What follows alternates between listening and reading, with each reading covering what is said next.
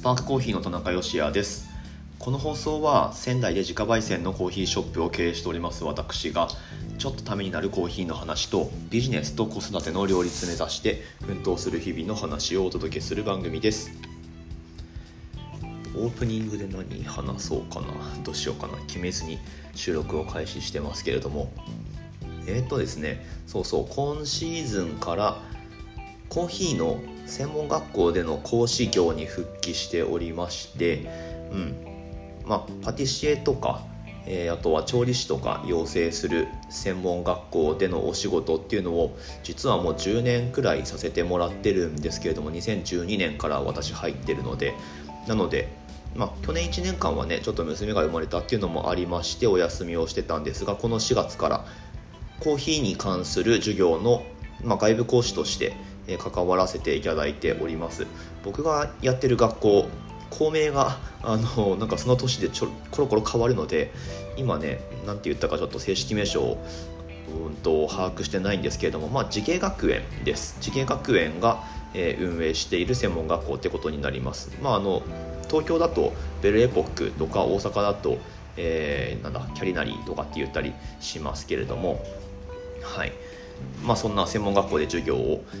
担当させてもらっております。で僕自身はま本業ではコーヒーショップをやってるんですけれども自家焙煎のコーヒー豆の販売っていうのが主力でまあ今カフェっぽくはやってないですけれども、まあ、ドリンクは店内でも飲めるしテイクアウトもできるしっていう形でコーヒービジネスをやってます。さて、まあ、そんな属性からどういうことをね学生たちに伝えていこうかなっていうのはこれ毎年悩むんですけれどもまあね正解は多分ないというかその時々で違うのでで今回あの担当する授業も人数が多いんですよ。35人っていう。35対1なんですよ。そうそうそう。だからねあの多分一番くらいに難しいうんシーズンになるんじゃないかなと思ってて、まあ、この人数だけで言ったらあのなんていうか以前にもこの人数1人で持ったことはあるんですけれども対象となる学生が今回2年生で、えー、まあカフェカフェというか、うんまあ、バリスタ的なコーヒーの授業は1年生の時にある程度やってきた子たち子たちっていうか学生たちってことになるんですよね。なので少しアドバンスドな内容にしないといけないっていうのもあるんですけどただ全員をこう同じレベルに引き上げるっていうのもなかなか難しいと、うん、でまあ35人くらい相手にしたことがあるっていうのはまた別の学科で調理師科っていう学科があるんですけれどもそちらの学生さんだと1年生を担当したんですね、うん、やってる時は。なので、まあ、今までコーヒーの授業を受けたことがない学生に対してそのまあ触りの部分と言ったらあれですけど、まあ、コーヒーに関する、まあ、最低限これだけは押さえといてねみたいな知識と抽出技術とっていうまあゼロからのスタートだったら、まあ、いくらでもやりようあるんですよ。なんだけどちょっと今回はね、1年生の授業を踏まえてさあ2年生で、えー、どこまで突っ込んでやろうかっていうところが結構難しくて、うん、まあ多分これ毎週悩むんだろうな。一応そのカリキュラムの予定とか出してはいますけれどももう本当はやりながら、えー、授業を作っていくって感じになると思うんですが、はい。まあ、そんな学校のお仕事っていうのが今日金曜日ですね配信するのは、えー、今日ありますんで頑張っていこうと思います。はい、まあ、収録時はその前日何しようかなって考えてるところでした。まあそんなこんなで毎日配信をねできるだけしてますけれども今日はですねまあ、コーヒーと健康みたいなお話をさらっとしてみようと思います。何気にこの手の話題って需要あるみたいなんですよね。どうですか？あの気になりますよね、うん、コーヒーと健康。まあ普段口にするものが自分の体にどう作用するのかって皆さん気にな,、えー、気になるところだと思うんですけれども今日はですねえっ、ー、とあどこ行ったかな？ちょっと待ってくださいね。はい。えっ、ー、とカフェインのまあ、またカフェインに関することなんですけれどもカフェインの代謝を上げるための、えーまあ、これをコーヒーライフに取り入れるといいですよっていう、うん。まあ、これ食べるとカフェインの代謝が良くなるみたいな、まあ、そういう記事を見つけましたのでちょっとご紹介をしてみようと思います。よかったら最後までお付き合いください。本日は4月の22日金曜日の放送です。はい。というわけでやっていきましょう。これ元ネタがアメリカ、えー、というかまあ英語の記事ですね。スプルーチっていう英語のコーヒーに関するメディアがありますけれども、まあ、そちらの方で取り上げられていたトピックで、まあ、そのものズバリ何かというとブロッコリーなんですよ、うん、でブロッコリーを食べるとカフェインの代謝に役立つ可能性がありますと、うん。まあ、そういうことらしいんですね。はい、でそもそもカフェインを摂取すると、まあ、人の体はどうなるかってことなんですけれども、まあ、皆さんよくご存知の通り覚醒作用だったりとかうんとなんだろうな。ちょっとシャキッとするとか、まあ、それに伴って遅い時間にコーヒーというか、まあ、カフェイン飲料とかを摂取すると、まあ、やっぱりうまく寝つけないとかねそういう弊害が出てくるんだと思いますけれども。でまあ午後2時に例えばコーヒーを飲んだ場合に、えー、含まれるカフェインの50%くらいがまだ8時間後だったとしても体の中に残っていると、うん、午後2時に飲んで8時間後ってどのくらいですかね、まあ、夜遅くですよね。10時ですか、うん。まあ、そのくらいになってもまだカフェインが残っていると。そういうことが実は体の中では起こっているようです。でなのでまあ夕方以降はコーヒーを飲まないとかあと待ってカフェにするとかっていう選択肢がね生まれてくると思うんですけれどもまあよほどそのカフェインもその人によって感受性って違うので、えー、一概には言えないとは思うんですけれどもまあでも結構意外と長く体の中にカフェインが残っているっていうのは事実であるようです。はい、もちろんね午前中えお昼前とかに飲むんであればそれが日中のパフォーマンスを上げることにもつながると思うんですがまあ、ちょっと午後の摂取とか夕方の摂取っていうのは場合によっては注意する必要があるよと、うん。まあ、そうは言ってもコーヒーを飲みたいと、うん、こうこういう問題があるわけですね。でそういう問題にとっての、まあ、グッドニュースとしてこのブロッコリーの役割っていうのが注目されているようです、はい、ブロッコリーを食べるとまあ要はカフェインの代謝を早めるっていうどうやらそういう研究結果が出ているようなんですね。うん。まあ、このスプルッチの記事では何時間早めるとかっていうのがあんまり出てないんですがまあうんとまあカフェインとブロッコリーは肝臓でチトロチトクローム P450 酵素を誘導しカフェイン分子の代謝を助けます。まあ何がしかのこういい働きがあって僕全然その辺分かんないですけど、うん、まあカフェインのその代謝を早めるのに役立ちますよっていうとやらそういうことらしいですね。はい。で、まあ、気になるのはそのブロッコリーじゃあどのくらい必要なのかっていうことなんですけれどもえっ、とまあ結構現実的な量であるようです。うん、これ英文見るとそうだな。ブロッコリー 500g の食事を6日間摂取した後ってことになるんですけど1ポンドのブロッコリーって書いてあるんですが、まあ、1週間弱で1週間弱で1ポンドのブロッコリーってことですねおそらくね。はい、まあ、つまり1週間でブロッコリー1個ですよ。1株。1株って大体 500g 弱くらいになるんじゃないですかね。ちょっと大きめかなそれだと。まあまあでも食べられない量ではないですよね。